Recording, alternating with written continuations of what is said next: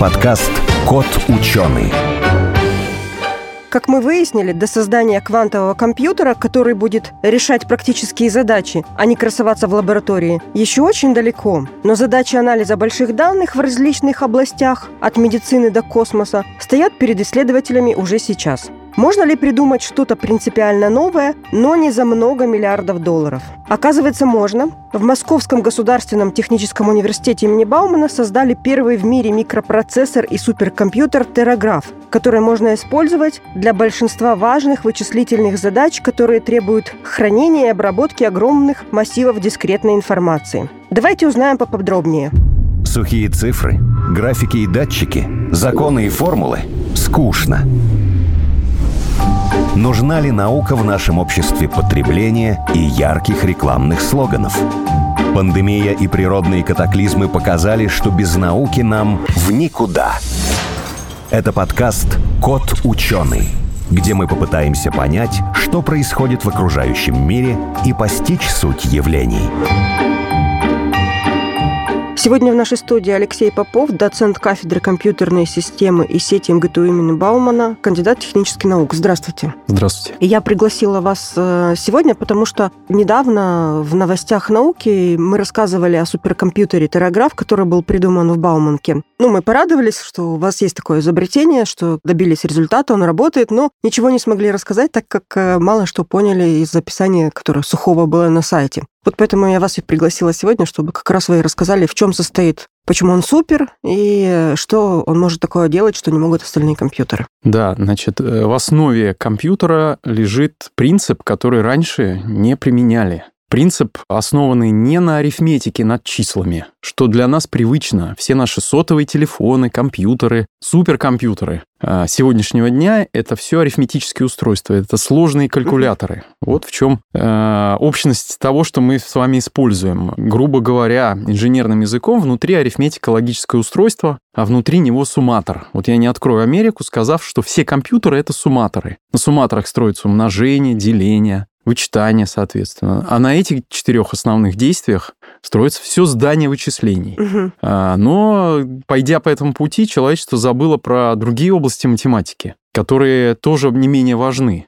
И изобретя компьютер, пришлось эти области математики отображать в арифметику, в тот самый сумматор. И вот такая область математики называется дискретная математика, которая нам как раз стала очень интересна. Дискретная математика, в самом простом выражении, это отсортировать числа. Но задач подобных этой очень много, потому это что все дискретно. Отсортировать числа – это уже не арифметика. Это, Но это, все те же, это все те же числа, может да? быть реализовано с помощью да. арифметики, и так и делается. Собственно, арифметика лежит э, в основе э, выявления, какой из двух чисел больше. Э, да. Два числа можем определить, какое больше, дальше можем их отсортировать. Вся махина вот этих вот задач, которые у человечества есть, она гораздо сложнее. Надо найти какие-то сочетания чисел, которые вас устраивают. Вот такие вот житейские задачи или промышленности возникающие задачи очень часто нам нужны, но примеры, там далеко ходить не надо, это поиск кратчайшего пути из города А в город Б. А, если вы попробуете это сделать арифметически, вы это сможете сделать. Вы представите всю карту, да, вы представите расстояние. Но э, фактически вы будете делать некоторый излишний переход от того, что есть карта городов, и то, как ее представить арифметически. Вот Подождите, мы это вот сразу сейчас, реализовали. Я сейчас уже немножко а. потеряла нить. Вот я когда прокладываю путь в другой город, я не использую арифметику. Как же вы можете не использовать арифметику, если вам важны расстояния? Вам нужно сравнить расстояние, идущее через один город ага. и через другой, или время, или которое, время, да. да. Угу. Значит, вам все равно арифметика понадобится, но суть. Все, я да, поняла. Вот... Использую, да. А что да. можно сделать так, не используя арифметику, как вы а, предлагаете?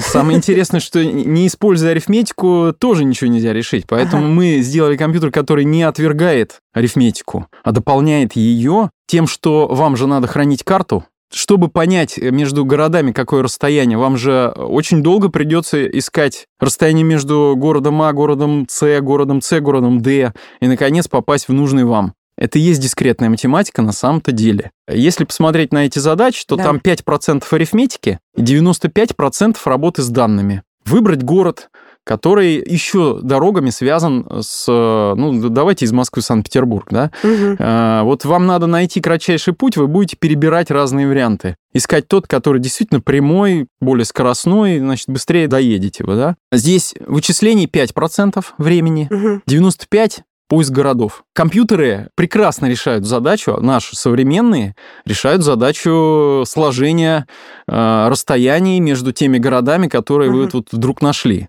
А вот как найти те города, которые вам надо складывать, как перебрать их всех, это и есть задача дискретной математики. Обход некоторых возможных городов. Оказывается, что перед вычислениями стоит более сложная задача. Вот это вот модель городов и обход ее. Выбор из да, какого-то да, неопределенного совершенно... количества огромного, да. там, или, допустим, из телефонной книжки, выбор этого адреса, да, там, перелистать всю книжку, выбрать Абсолютно. адрес, а потом туда уже построить э, дорогу и посчитать, сколько километров. Вот да, таким образом, то есть, да? То есть оказывается, что теми средствами, которыми мы, в общем-то, располагали, мы научились решать арифметическую задачу. Угу. Но оказывается, что вот в этом и других многих случаях больше времени компьютер тратит на копание в данных, на выборку нужных нам данных. Да, и именно эту задачу мы решаем. То есть мы не отрицаем арифметику, не, это невозможно. Э, необходимо все средства, имеющиеся, э, уже понятные нам, и всю историю вычислительной техники, ее надо сохранить и приумножить. Но только понять, что же мы еще можем оптимизировать, улучшить? Вот в этом смысле мы взялись за то самое э, хранение городов, хранение графов знаний, хранение клеток, хранение разных моделей помимо Графы городов. это большие базы данных, да? Это как раз карта городов, если вы нарисуете. Но она на плоскости выглядит как угу. граф, плоский такой граф, в котором эвклидово расстояние. То есть вы знаете между городом А, городом Б по топологии можно определить, значит, угу. пройдя этот путь. А на практике графы это более сложная модель, которая не имеет э, никаких измерений там может между, так сказать, э, между вот этими точечками на, в пространстве быть совершенно произвольное расстояние или даже не числа. Я сразу вспомнила роман Стивена Кинга, там как раз было об этом, когда одна девушка искала расстояние кратчайшее между городами и перешла в другое измерение. То есть она нашла короче, чем на карте. Да, это тоже То есть она знала теорию графов все-таки. Теория Умела... графов, конечно, она сначала виделась как э, города на карте, то есть это все-таки угу. какой-то вот это Леонард Эйлер придумал в Кенигсберге, ныне Калининграде, была придумана эта теория, впервые описана. Но задачи реального мира, они не только вот... Это называется дискретная оптимизация. Дискретная оптимизация не только может быть на таких моделях, как графы, ну и просто на произвольных числах, на множествах чисел. Мы этим занимаемся, и помимо графовых задач решаем еще задачи не в моделях графа выраженные. У вас, значит, в компьютере не нули единички? Нули единички. А, все так же самое. Арифметика строится на сложении, умножении, делении чисел. Угу то мы складываем, умножаем, делим множество чисел. Это целая большая последовательность из чисел, она становится сутью угу. операций. То есть не над числом, вот представьте, что у вас миллион элементов как бы множество, ну, например, там фамилий сотрудников. Да. И миллион... Э, Их дней рождения. Э, да, ну, допустим, э, каждому сопоставлено миллион дней рождения. Вот. Угу. Вы храните сотрудник-день рождения. Вам теперь надо понять, какой ближайший день рождения среди вашего миллиона. Угу. Это и есть, собственно, вот дискретная оптимизация. Вы обратитесь к этому множеству и выберите э, те, которые соответствуют э, ближайшим. Я назвал задачу одну из дискретной математики. Она хорошо решится Ну, обычно и, это решается и не перебор, на нашем компьютере. перебором, да? Нет, строением структур данных специальных, которые э, проиндексируют это такой термин есть. То есть позволит быстро найти ближайшего к текущей дате сотрудника. Это типичная задача, она решается, когда мы в магазин обращаемся, то есть это база данных такую задачу угу. решает, а база данных сейчас пронизывают всю нашу тоже вычислительную технику, потому что куда бы вы ни обратились, на сайт и так далее, все хранится в базе данных. В силу того, что эта задача очень простенькая, вот это, да,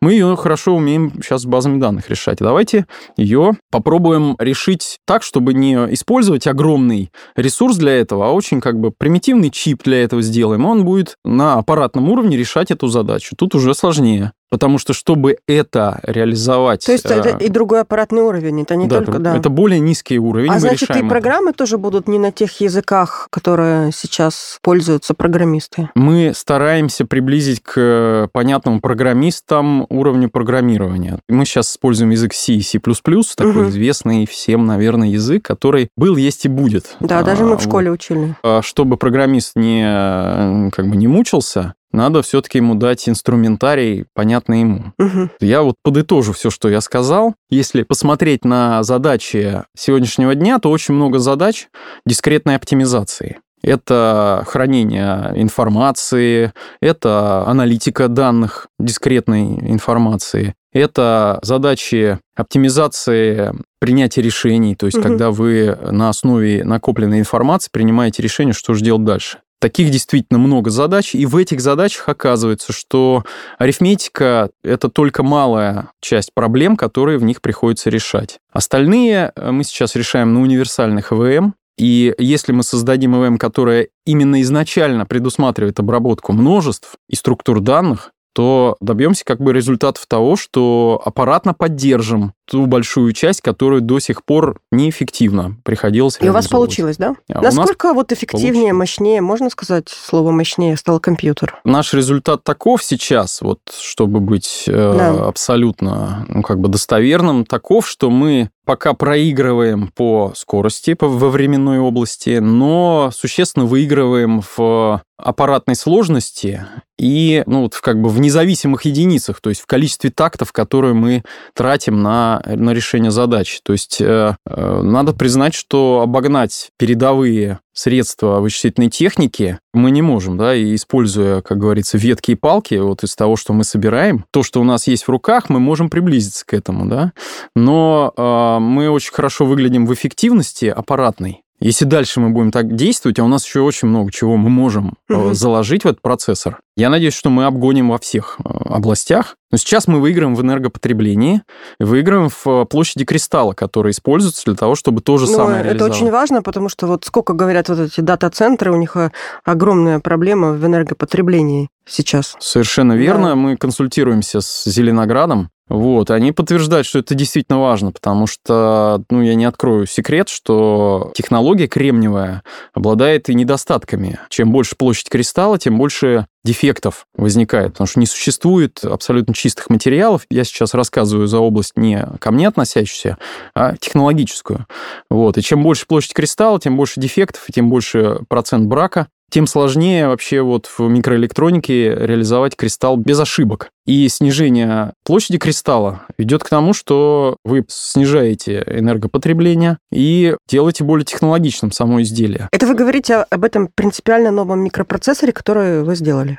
Да, Сейчас, да? тогда опять же, вот, э, чтобы сказать четко и ясно, Мгм. где мы, где там передовой уровень. Мы отстаем по времени, но выигрываем по площади кристалла. То есть мы можем практически не сильно отстающий создать устройство, которое будет, ну, допустим, в 40 раз меньше. А аналоги такие есть где-нибудь? Э, Дискретной математикой занимаются другие коллективы, и, в общем-то, в мире эта проблема понятна. В основном подход решается программным путем, а, но аналогов того, что мы сделали, а мы вот для этой идеи мы придумали набор команд. Мгм. Первое, с чего пришлось начать, это придумать тот набор команд, не арифметический, с помощью которого можно было выражать те действия, о которых я сказал. Вот обратиться к модели, выбрать город там и так далее, выполнить вот эти действия. Он прямо описан в э, литературе по дискретной математике, но никто его не реализовывал аппаратно. Мы вот первые его сформулировали и реализовали.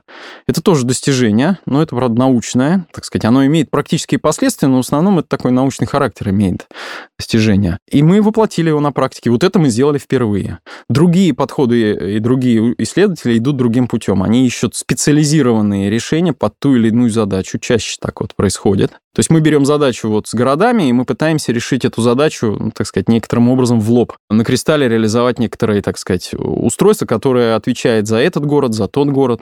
Конечно, я не все сейчас назвал, не все альтернативы, но другие подходы тоже имеют право на существование, и их тоже надо исследовать. В чем существенная разница нас с остальными, раз мы придумали такой набор команд? Дело в том, что очень хорошо удается работать с такими моделями, когда они статичные, когда они не меняются по ходу работы. Модели данных? Да, модели данных. Вот Мгм. города же не перемещаются в пространстве по Ну, мере того, надеюсь. как вы к ним ездите, да. Вот, а представьте, что у вас все это начнет, как в реальной жизни, на других моделях начнет плавать.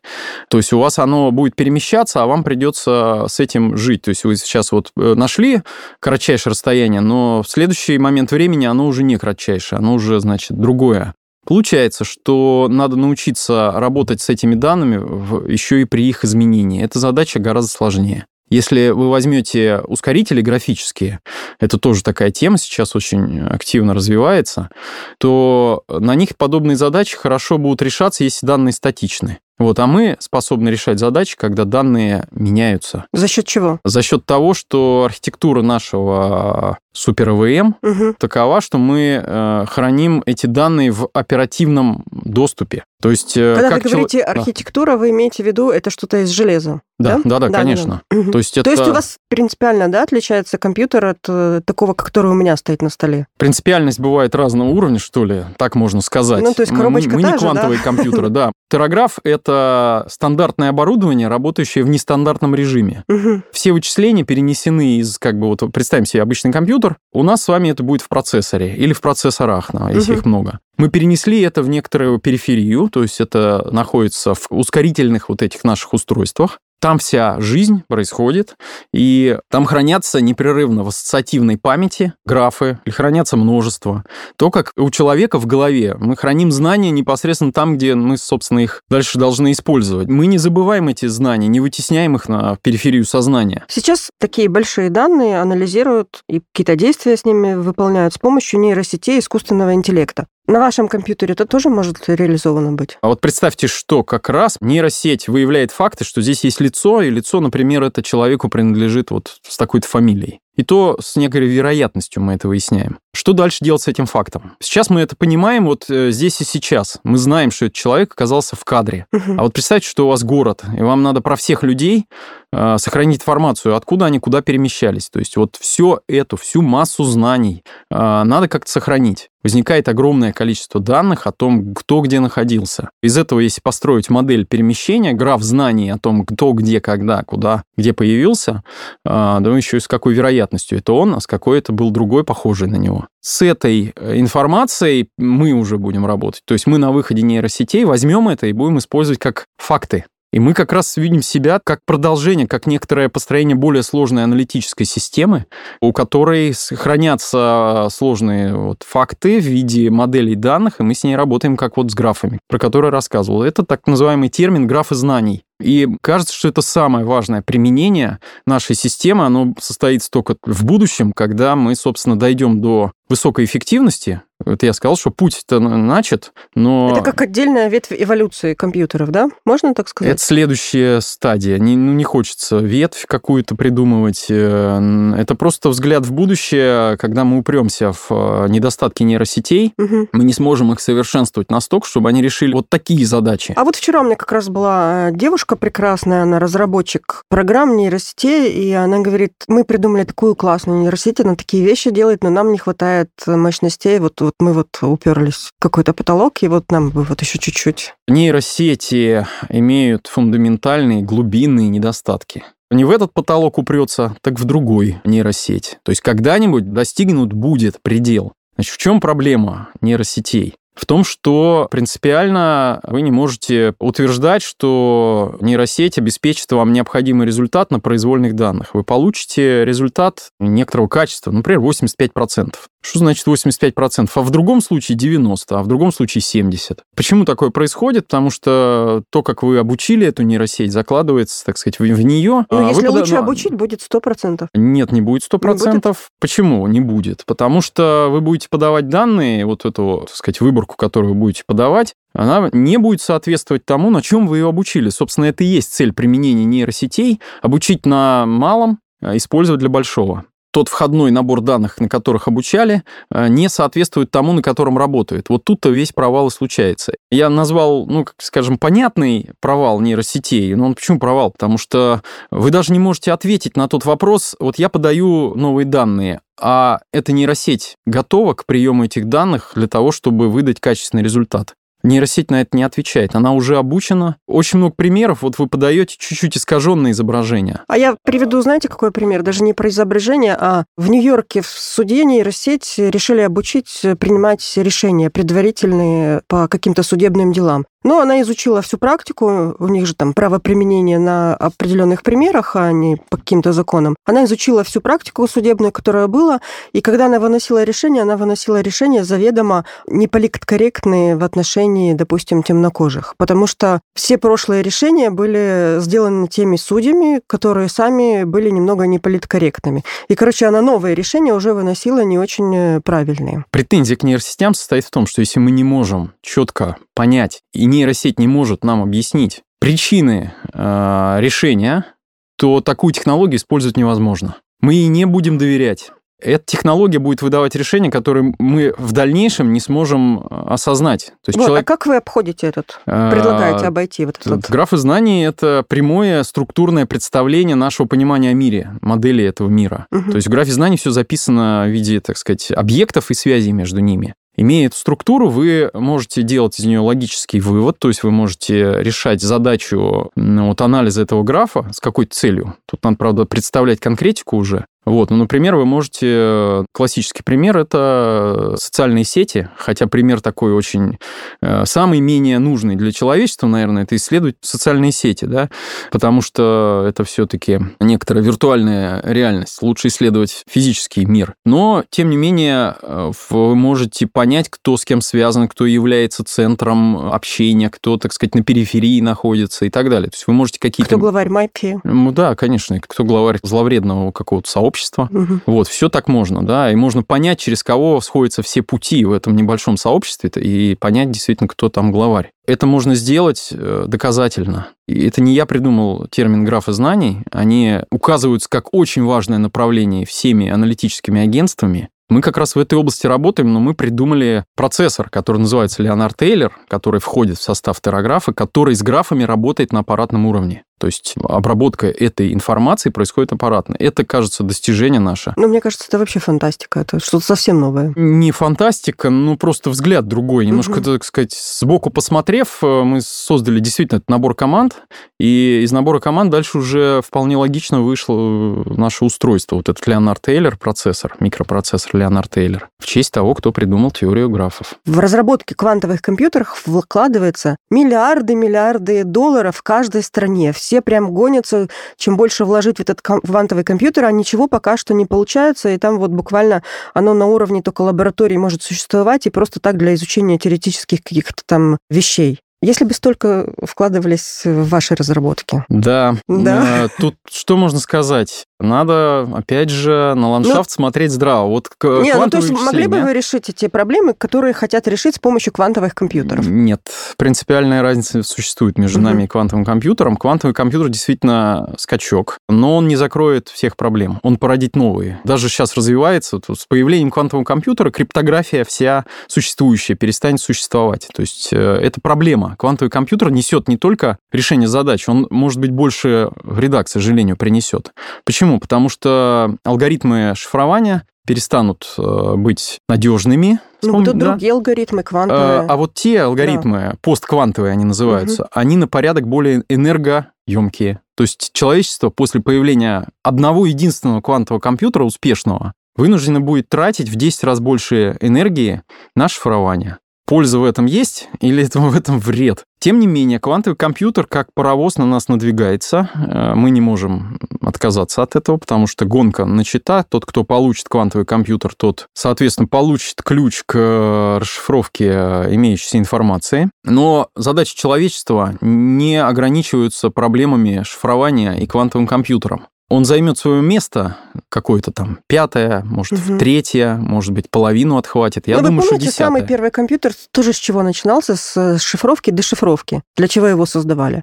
И тогда не думали о другом применении, думали, что он только для этого будет. Может быть, так будет и с квантовым компьютером? Да, безусловно. Вот э, самая частая, наверное, задача компьютерная – это вычисление цвета пикселя на экране. Когда вы видите экран компьютера, да. это результат вычислений. Квантовый компьютер здесь никак не поможет. Никаким боком. Поэтому все задачи человечества надо разделить на части. Угу. Где-то возьмет на себя квантовый компьютер, правда, где-то он приведет и к проблемам. Э, мы научились жить без квантовых вычислений и решили задачи сложные, э, методами приближенными. Квантовый компьютер может их решить точно, но мы получим от него кучу проблем. Я не против квантового компьютера, но надо понимать, что это не будет э, решение исконной проблемы. А какая у нас исконная проблема? Правильно. Правильный вопрос. Искусственный интеллект, подобный нам. Это цель создания вычислительных машин. То есть мы должны создать механизмы, которые разовьются до, во всех причем областях. То есть не то, что распознать лицо человека. Знаете, вот лицо человека может муха распознать, наверное. Лицо человека может еще кто-то распознать, даже глаз, в общем-то, да, мухи. Э, не берусь судить, что там и как работает, но действительно сейчас пока очень примитивно работает то, что мы знаем. Оно должно работать э, гораздо сложнее. Если компьютер знает меня улыбающийся, то плачущий он меня уже не распознает. Я вам больше Это будет скажу. другой человек. Если вы полетите на Марс, мы полетим на Марс, или человечество нацеливается на освоение угу. других планет, то искусственный интеллект должен будет решать такие задачи, которых мы даже сформулировать не можем. Мы даже не знаем, что придется распознавать, чтобы решить задачи выживания на Марсе. Вот такой искусственный интеллект создать с помощью нейросетей, обученных на известных нам предметах, невозможно. Необходимы другие подходы, которые создадут ну, некий квантовый... Э... То есть террограф не заменит все равно квантовый компьютер? Нет. И ни одно другое не заменит, ни обычные вычисления не вытеснят А какая нас. тогда ниша у вашего компьютера? Представление Своя, знаний, да? хранение э, знаний, графов знаний, угу. решение задач логического вывода на графах знаний. Вот кажется, что это самое важное, что может себе придумать, хотя есть и более частные утилитарные задачи. Типа маршрутизация в компьютерных сетях, ну или решение каких-то задач классификации, подобно, кстати, нейросетям. И это мы можем делать. Но ничего важнее представления знаний я пока не могу себе представить. Вот и в заключение спрошу вас. Сейчас работает компьютер, что на нем там решают? Задачи какие-то? Для чего используют? Сейчас мы набираем те задачи, которые эффективно решать на нашем компьютере. То есть мы тестируем разные подходы к решению прикладных задач. И осенью, через месяц, у нас будет большой практикум для студентов. 250 человек студентов МГТУ имени Баумана. Им дается доступ к нашему Они не испортят там ничего? Нет, ничего не испортят. Помогут, наоборот. Мы их, правда, разобьем на команды, но сначала каждый ознакомится с архитектурой, а потом они разобьются на команды. Это будет у нас порядка там, 25 команд. Они придумают задачу, они выразят ее в виде графа, и эти графы визуализируют. И мы хотим эти визуализированные графы создать как реально существующий граф, то есть показать их. Угу. Вот. Но не буду раскрывать всех деталей, студентам уже это объявлено, то есть эти графы можно будет а увидеть. если это конкурс, они что-то получат за это, кроме оценки? Да, конечно. Они... А, нет, вот я хотел оценку, сказать, оценку да? получат за лабораторную работу. За да. лабораторную работу. Да, работают за это, но они получат знания. А компьютер будет э, тестироваться? Да, безусловно. Он, он тестирует, мы его, конечно, тестировали, поздно уже будет его тестировать на студентах. Мы будем получать, собственно, получим от них идеи. Ну и они их получат, и мы получим. Угу. Вот такое наше э, взаимное такое дополнение друг друга. Спасибо вам большое. Напомню, у нас в студии Алексей Попов, кандидат технических наук, доцент кафедры компьютерные системы и сети МГТУ имени Баумана. Спасибо большое. Кот ученый.